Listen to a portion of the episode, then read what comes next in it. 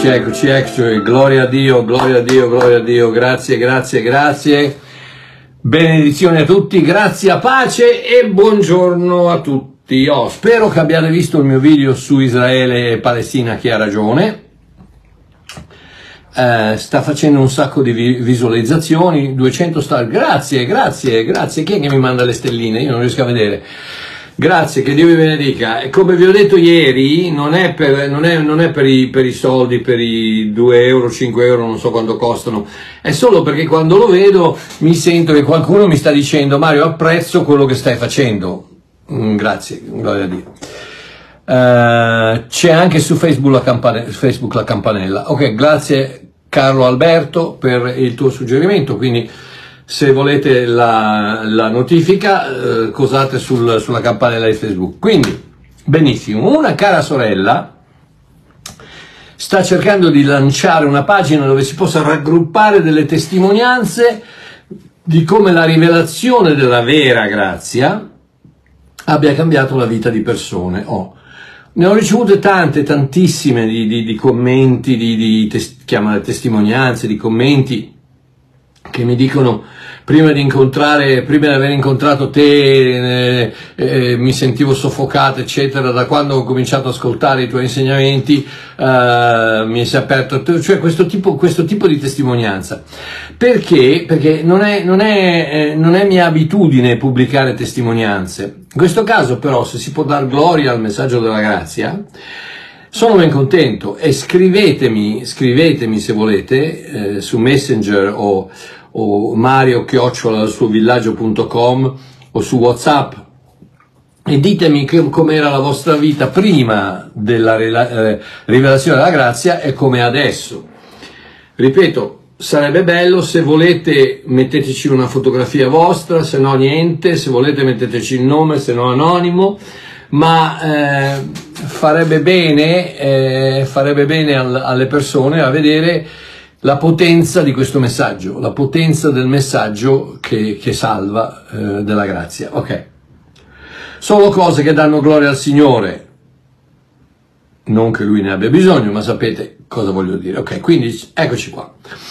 Ritorniamo alle basi. Questo titolo è basato su una verità trovata in Ebrei 13.9 che fa una dichiarazione basilare su questo concetto. Dice, non lasciatevi trasportare qua e là, parola greca originale, perifero, da varie strane dottrine, perché è bene che il cuore sia reso saldo, bebaiao, basato, dalla grazia e non da cibi, insegnamenti periferici da cui non, non ebbero alcun giovamento quelli che ne fecero uso. Cosa vuol dire?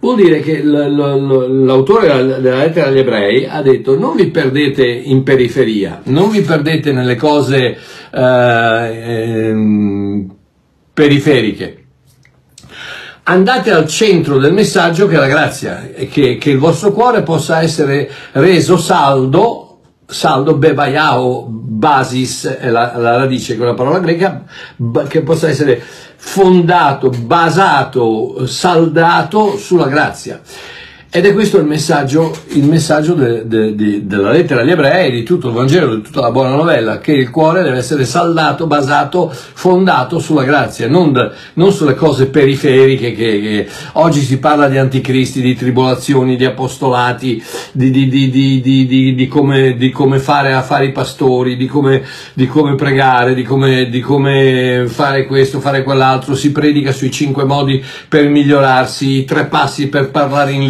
lingue, si insegna il, sicuro- il sistema sicuro per prosperare, è il metodo infallibile per guarire tutti, sempre in qualsiasi condizione.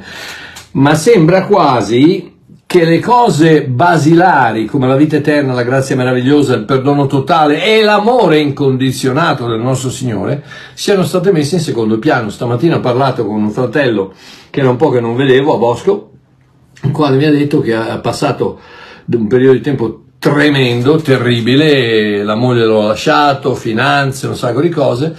Poi mi ha guardato, mi ha sorriso e mi ha detto però so che Gesù mi ama. E questo è il quando il tuo cuore è reso saldo dalla grazia.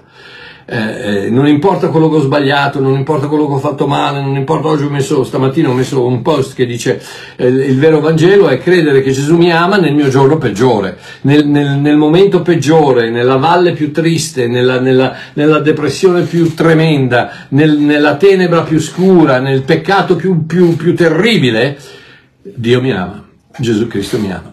E, questo è, il, il, è l'avere il cuore basato Bebaiao eh, eh, fondato sulla grazia.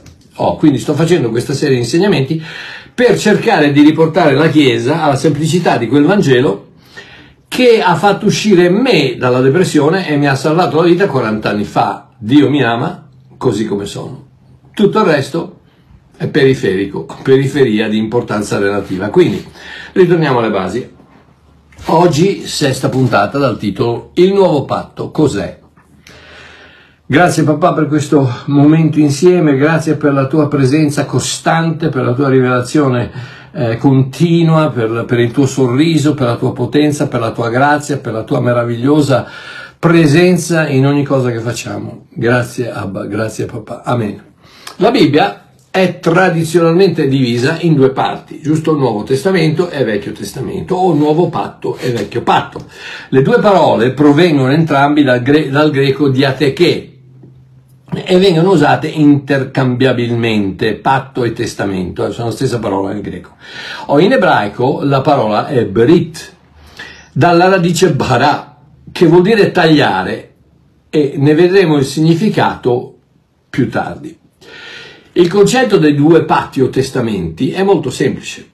Ebrei 8.13, dalla nuova Diodati, la mette così, dicendo un nuovo patto, egli ha reso antico il primo, o quello che diventa antico e invecchia è vicino a essere annullato. La mia versione libera interpretazione di Babbo Mario, l'annuncio, dice questo. Definendo questo patto nuovo, Dio ha messo da parte per sempre quello vecchio e lì rimane a raccogliere polvere destinato a sparire. Per farvi un esempio dell'idea di questo versetto, di quello che questo versetto vorrebbe dire, chi di voi ha un uh, iPhone 1 o un telefonino Nokia di quelli che si aprivano a, a, a, a conchiglia eh, con l'antenna? O chi di voi telefona dalla cabina telefonica con il gettone, il gettone del telefono, mi ricordate? O chi di voi guarda la televisione in bianco e nero? O chi di voi affitta i film da 16 mm su, su quelle bobine grosse così da, per, per, vedere in casa un, un, film?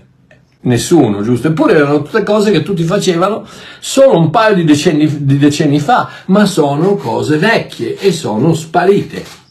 Così il vecchio patto è basato sulla legge tutti coloro che si intestardiscono a citare Geremia, Cronache, Levitico, Malachia, Lamentazioni o i proverbi di Salomone senza uncinarli al Nuovo Testamento, non fanno altro che andare in soffitta a cercare una spiegazione per il presente e a coprirsi della, pol- della polvere del passato. Eppure quanti, ma quanti ancora oggi passano la maggior parte del loro tempo a parlare di un patto che è antico, invecchi- invecchiato e praticamente sparito. Semplicemente perché pochi predato- predicatori affrontano questo argomento un po', diciamo, scabroso, in quanto subito ti viene detto, ah ecco, Marchiò sceglie solo le parti della Bibbia che gli fanno comodo.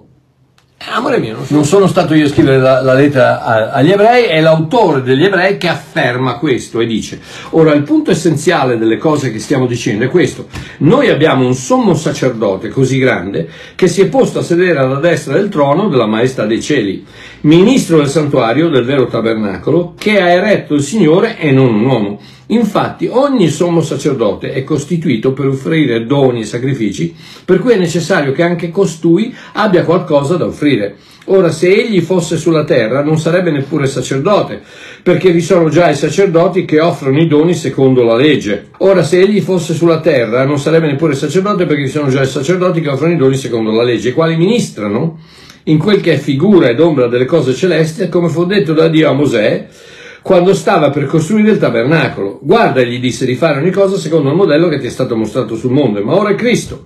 Ha ottenuto un ministero tanto più eccellente in quanto egli è mediatore di un patto migliore, fondato su migliori promesse, perché se quel primo patto fosse stato senza difetto, non sarebbe stato necessario stabilirne un altro. Dio infatti rimproverandoli dice ecco vengono i giorni, dice il Signore, nei quali io concluderò con la casa di Israele, attenzione, con la casa di Israele e con la casa di Giuda un nuovo patto non come il patto che feci con i loro padri nei giorni in cui li presi per mano per condurli fuori dal paese d'Egitto, perché essi non sono rimasti fedeli al mio patto. Ah, eccolo qui. E io li ho rigettati. Questa parola rigettati, appunto la parola amelleo, che vuol dire li ho tralasciati, li ho lasciati, li ho considerati, li ho considerati passati, li ho sorvolati, non li ho considerati più rigettato ha un, un, un, un, significato cattivo, brutto nel, nel, nell'italiano. Questo dunque sarà il patto che farò con la casa di Israele, con la casa di Israele. Dopo quei giorni, dice il Signore, io porrò le mie leggi loro men- nella loro mente e le scriverò nei loro cuori. Io sarò il loro Dio e loro saranno il mio popolo. Ok.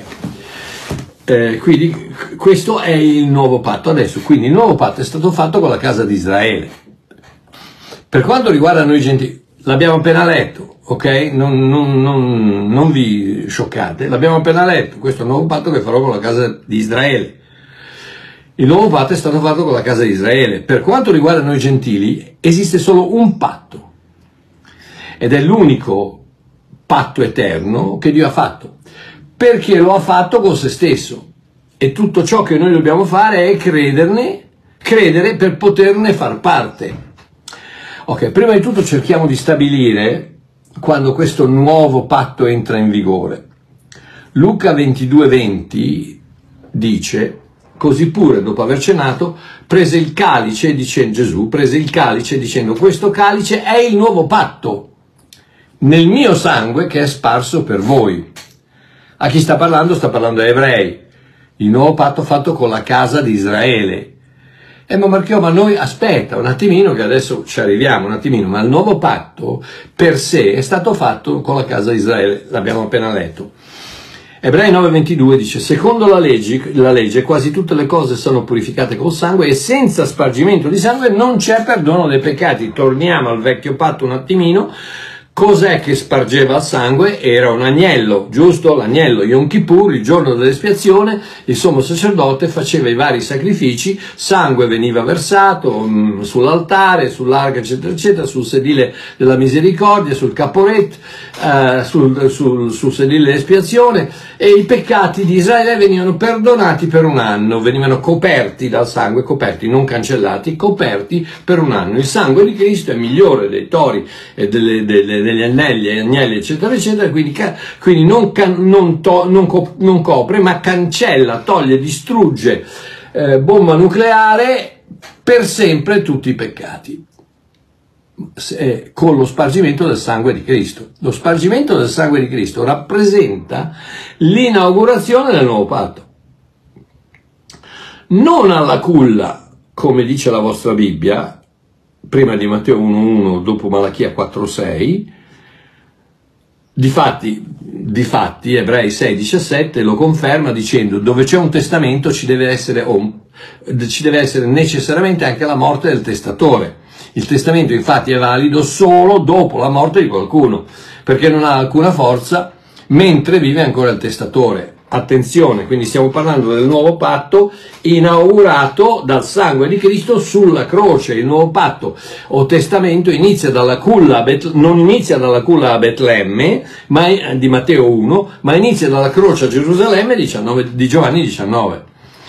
Ed è il nuovo patto per Israele e adesso vedremo come, per tutta l'umanità. L'unico patto, è il nuovo patto per Israele, ma è l'unico patto per noi, per il resto del mondo, per il resto de- dell'umanità. Semplicemente perché si, aggan- si riaggancia a quello fatto con il patriarca di Israele, padre della fede dei giudei e dei gentili, chiamato Abramo. Galati 3, 15, 17 dice, fratelli, io parlo alla maniera, maniera degli uomini. Se un patto è ratificato, questo è Paolo che dice, se un patto è ratificato, benché sia patto d'uomo, nessuno lo annulla o vi aggiunge qualcosa. Ora le promesse furono fatte ad Abramo e alla sua discendenza. La, la, scrittura non dice alle discendenze, come se si trattasse di molte, ma come di una sola, alla tua discendenza, e Paolo conferma, cioè Cristo.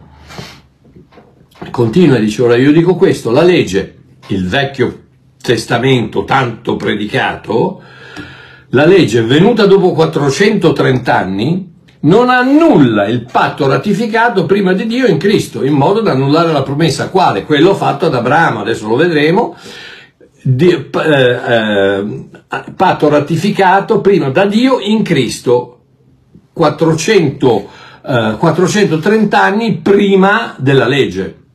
La legge non lo annulla, ok? La promessa rimane. Che cos'è questa promessa? Attenzione Romani 4, 16, 17. Attenzione perché questa è una piccola rivelazione che mi ha, mi ha sconvolto.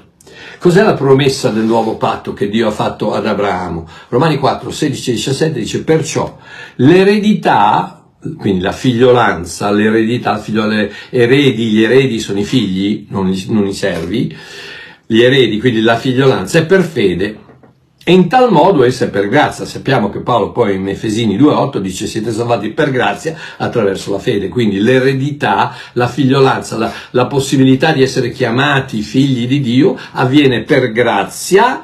Dio offre questa possibilità attraverso la fede, tu la ricevi e diventi un figlio di Dio affinché la promessa stiamo parlando di Romani 4, 16 e 17, affinché la promessa sia assicurata a tutta la progenie non solamente a quella che è della legge Israele, ma anche a quella che deriva dalla fede di Abramo, che siamo noi, tutto il resto dell'umanità, il quale, come sta scritto, io ti ho costruito padre di, ti ho costituito padre di molte nazioni, è padre di tutti noi davanti a Dio. Sta parlando, Paolo sta parlando a Romani, eh, sta parlando ai Galati, sta parlando agli Efesini, sta parlando ai Gentili, sta parlando a tutti coloro che non sono più quel gruppetto di ebrei, ma che ora sono tutti compresi in Cristo, che sono il padre di eh, Abramo, che è padre di molte nazioni, e padre di tutti noi davanti a Dio, a cui egli credete, adesso attenzione, il quale fa vivere i morti e chiama le cose che non, foss- che non sono come fossero. Questa è la promessa. La promessa di far vivere i morti e chiamare le cose che non sono come se fossero. Ho oh, una certa branca branca, bra, branchia, branca, una, un certo ramo della, della Chiesa, del, del, cristianesimo, ha preso questa, questa, questo versetto e l'ha trasformato in una formula magica, no? chiama le cose che non sono come se fossero. Allora tu sei malato, c'hai una gamba rotta e vai in giro a dire la mia gamba non è rotta. E Papam, abracadabra, magicamente, pum, la, la, gamba, la gamba diventa, diventa a posto. Uh, tu sei povero come, un, come, come si dice in inglese, un, un topo di chiesa. sei un poveraccio, non hai una lira, però certi predicatori ti dicono vai in giro confessando io ho tutto, eh, soldi vengono, i soldi arrivano, eh, sono prospero, eccetera. Perché? Perché la Bibbia dice chiama le cose che non sono come se fossero. Amore mio, guarda un attimino nel contesto, guarda, cerca, esci da, questa, da queste formule magiche che vengono, che vengono, create soltanto per poter vendere libri e poter in qualche modo radunare un gruppo di persone che ti seguono. Fa, facciamo un piacere, sta, usate, usiamo questa questo buon senso, questo cervello che Dio ci ha messo nella testa, il contesto è completamente diverso. Questa è la promessa che Dio ha fatto ad Abramo ed è Dio che chiama le cose che non sono come fossero, non tu. Tu puoi chiamare Pasquale Giuseppina per il resto della tua vita, ma Pasquale rimane Pasquale, Giuseppina rimane Giuseppina. Non, non, cerchiamo di... La promessa qual è? Quindi il quale fa vivere i morti. Cosa vuol dire? Vuol dire che mo, tutti sono morti in Adamo, la promessa è quella, è quella, di far vivere i morti, la promessa è la vita eterna. Giovanni 3,16, poiché Dio ha tanto amato il mondo che ha dato il suo unico figliolo, che chiunque crede in lui non perisce ma avrà la vita eterna. Questa è la promessa, questa è una promessa, questo è il patto, questa è parte del nuovo patto, la vita eterna. Eh, e Romani 9,26 ha detto adesso attenzione perché qui è la seconda parte che dice eh, chiama le cose che non sono come se fossero, è Dio, ricordati, Dio che chiama eh, le cose che non sono come se fossero. Romani 9:26 avverrà che là dove, fu, dove fu loro detto voi non siete il mio popolo, a chi lo disse? Ai gentili, ok? E, e, e, e qui Paolo in Efesini 2, 11, 13 eh, voglio, voglio, inserirlo un attimino, dice ricordatevi che un tempo voi gentili di nascita chiamati, vi ricordate che ha detto chiama le cose che, che non sono come se fossero, quindi erano chiamati incirconcisi da quelli che erano chiamati circoncisi, che si dicono circoncisi, perché tali sono stati fatti nella carne per mano d'uomo, eravate a quel tempo senza Cristo, estranei dalla cittadinanza di Israele, estranei ai patti della promessa, non avendo speranza ed essendo senza Dio nel mondo. Eravamo noi, non gli ebrei, gli ebrei erano parte de, de con il nuovo patto, ma noi siamo, siamo in Abramo, siamo, siamo siamo, parte di questa promessa ed eravamo chiamati incirconcisi, non parte del patto, lontani da Dio, eh, estranei alla città, eravate a quel tempo senza Cristo, dal, estranei dalla cittadinanza di Israele, estranei ai patti della promessa, non avendo speranza ed essendo senza Dio nel mondo, ma ora in Cristo Gesù, voi che un tempo eravate lontani, siete stati avvicinati per mezzo del sangue di Cristo sarete chiamati figli del Dio vivente. Ecco cosa Dio chiama cose che non sono come se fossero. Chiama i gentili come se fossero figli. La promessa è della vita e la promessa è della, del cambio di identità, del cambio di, di, di, di, personalità. Non siamo più gentili, siamo figli di Dio. Non siamo più pagani, siamo figli di Dio. Non siamo più ebrei, siamo figli di Dio. Non siamo più in Adamo, siamo in Cristo, siamo figli di Dio. Questo Dio fa vivere i morti e chiama le cose che non sono come se fossero. Ecco la promessa in Cristo di vita eterna come figli di Dio. Allora, questo è quello che vuol dire quella, eh, che dà vita ai morti e chiama cose che non sono come se fossero. Ci chiama noi pagani, gentili, incirconcisi, lontani, estranei, eh, d- d- fel- felcia, fe- feccia, feccia, feccia da buttare, ci chiama figli di Dio. Non siamo e ci ha chiamati figli di Dio. Eccoci, questo e solo questo è il patto eterno che non è basato sulla prestazione o partecipazione dell'uomo, ma unicamente sulla fedeltà di Dio. Non è un contratto, è una promessa. Alleluia. Ok, adesso vediamo dove e quando inizia questo unico patto che Dio ha fatto con l'uomo. Sì, lo so, Dio ha fatto patti con Adamo, Noè, Israele, Mosè, Davide, ma l'unico che conta, stando alla scrittura e non alla tradizione religionistica, è quello che Dio ha fatto teoricamente con Abramo, in realtà con se stesso. Genesi, leggiamo Genesi capitolo 15, Genesi capitolo 15, Genesi capitolo 15 e versetto 7, ok?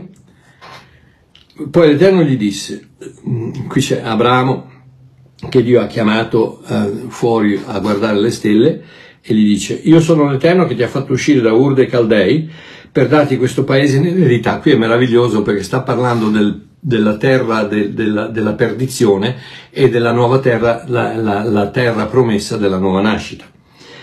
Un giorno ne parleremo. E Abramo chiese, Signore Eterno, da che cosa posso io sapere che, avrò, che l'avrò in eredità alla faccia della fede? Meno male che Abramo eh, dice il padre della fede, perché questo qui è un uomo e quindi è chiamato padre della, padre della fede, Dio lo chiama padre della fede, chiama cose che non sono come se fossero. Qui c'è la dimostrazione, alla faccia del padre della fede, dice cosa posso io sapere che l'avrò in eredità? E Dio potrebbe dire, perché te l'ho detto io, ignorante. Invece gli dice, allora l'Eterno gli disse, portami una giovenca di tre anni, una capra di tre anni, un montone di tre anni, bellissimo, tre anni, tre anni, tre anni, tre anni sono, è quello che l'agnello doveva essere di tre anni, l'agnello o il capretto doveva essere di tre anni per il sacrificio del, della Pasqua, del, del, del, del degli vabbè, tre anni, tre anni, numero, numero profetico, non abbiamo tempo, una tortora e un piccione giovane, quindi tre, una tortora e un piccione giovane, cinque, cinque è il numero della grazia, ok? Quindi portami un qualcosa che rappresenta la grazia.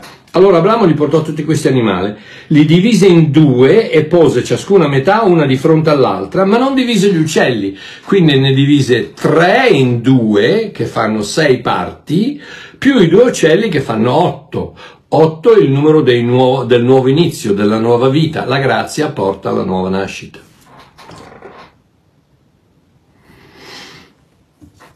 Allora Abramo gli parlò. Verso il, eh, verso il, tramontare del sole, un profondo sonno cadde su Abramo ed ecco uno spavento, una, un'oscurità profonda caddero su di lui. Perché? Perché Dio non ha bisogno di Abramo. Dio ha bisogno soltanto che Abramo rappresenti quell'umanità padre di tutte le nazioni che deve rappresentare teoricamente un giorno quando ci sarà scritto su questa Bibbia, così che le persone come io e te possiamo capire quello che è successo. Non perché Dio abbia bisogno di cose del genere. Adesso sta a vedere quello che succede perché ora, come il sole si fu coricato e scesero le tenebre, ecco una fornace fumante, una fornace fumante, fornace fumante Aishan Tenur, Aishan Tenur che vuol dire praticamente rappresenta fumo, una colonna di fumo, eh, e una fiaccola di fuoco, e Ishlapid, che rappresenta appunto una fiaccola di fuoco, quindi abbiamo fumo, abbiamo fuoco, abbiamo fumo, fumo e fuoco, eh, che cos'è? Fumo e fuoco rappresenta l'epifania, è la manifestazione di Gesù Cristo fin dai tempi dei tempi. Quando eh, Dio seguiva eh, Israele, eh, e Paolo dice quella roccia era Cristo che seguiva Israele, e come si, si manifestava come un pilastro di fumo, un pilastro di, di fuoco. E, e sempre quando Dio si manifesta, si manifesta come Gesù Cristo pre, pre-incarnazione come fumo e come fuoco. Eh, in quel giorno l'Eterno fece un patto con Abramo. In quel giorno Abramo sta dormendo. Con chi l'ha fatto sto patto? Ebrei 6, dal 13 al 18, la versione l'annuncio, dice questo. Quando Dio fece la sua promessa ad Abramo, non poté mettere la mano sul fuoco di nessuno perché l'unico fuoco che bruciava l'intorno era il suo.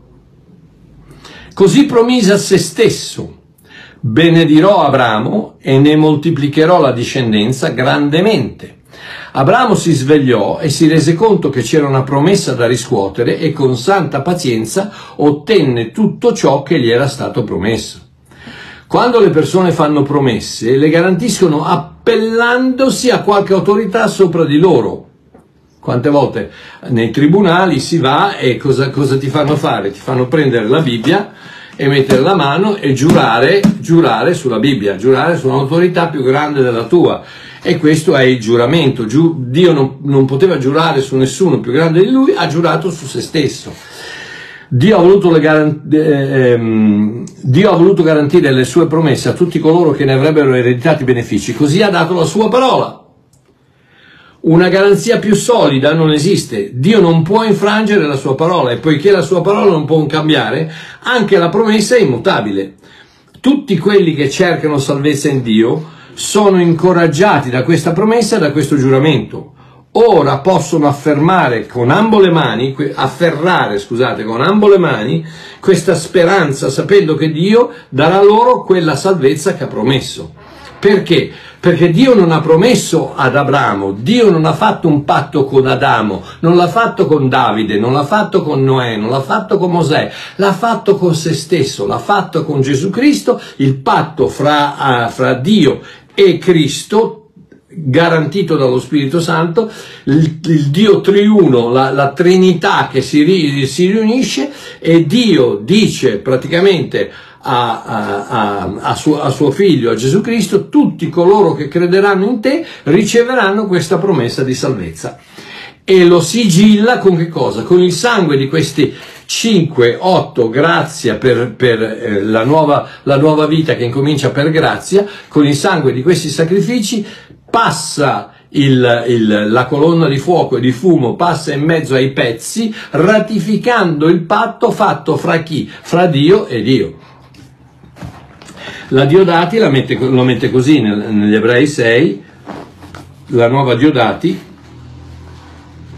perché non vorrei che voi pensaste che io sull'annuncio ho, ho scritto qualcosa di diverso. eh, dice, quando Dio infatti fece la promessa ad Abramo, siccome non poteva giurare per nessuno maggiore, giurò per se stesso. Ta-dan! Dicendo, certo, ti benedirò e ti moltiplicherò grandemente. A chi? A Cristo. E così Abramo, avendo aspettato con pazienza, tenne la promessa. Gli uomini infatti ben giurano per uno maggiore.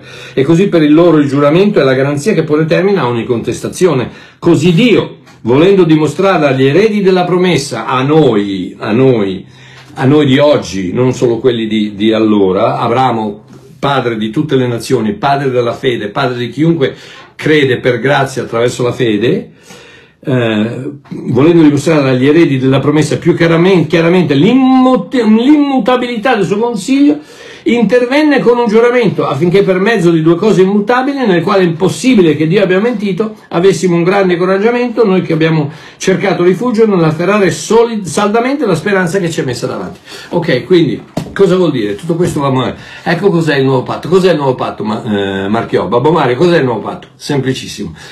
Il nuovo patto è, è la promessa che Dio fa a, all'uomo attraverso Cristo, la promessa di dare vita eterna a tutti coloro che accettano l'offerta di salvezza che fa Gesù Cristo. Questa è la promessa del patto, dove tu ed io non c'entriamo, non abbiamo niente da produrre, niente da, niente da partecipare, niente da, niente da contrattare, niente, di, niente, da barattare, non la mia buona condotta, la mia santificazione, no, non c'entra niente. È una promessa che Dio ha fatto a Dio, Dio ha fatto a Gesù Cristo e gli ha detto chiunque sarà in te, io ti moltiplicherò grandemente perché chiunque verrà in te sarà salvato e diventerà un figlio come te. E questa è la promessa, questo è il nuovo patto, il patto il, il, non il nuovo patto che Dio ha fatto con Israele, ma il nuovo patto che Dio ha fatto, l'unico patto che Dio ha fatto con l'umanità, che è quello che ha fatto in Genesi 15 e che è durato per tutta l'eternità e che durerà per tutta l'eternità. Quindi io e te, eh, amico mio, Dio ci ha chiamato co- che non siamo, ci ha chiamato cosa siamo e ci ha, e ci ha, fatto rivivere da morti, ci ha dato la vita, la vita eterna e ci ha, fatto, ci ha chiamati figli, che non lo eravamo, questa è la sua promessa, se ci credi, lo sei, questo è il suo patto, questo è il nuovo patto. Rilassatevi, non avete niente da provare, niente da guadagnare, niente da meritare. Dio ha promesso a se stesso, chiunque accetta l'offerta di salvezza in Cristo riceverà la vita eterna e sarà mio figlio. Questo è il nuovo patto basato su una promessa che non può essere eh, distrutta, immutabile che non può essere cancellata. Amen. Un abbraccio a Babbo Mario, ci sentiamo lunedì. Ciao a tutti.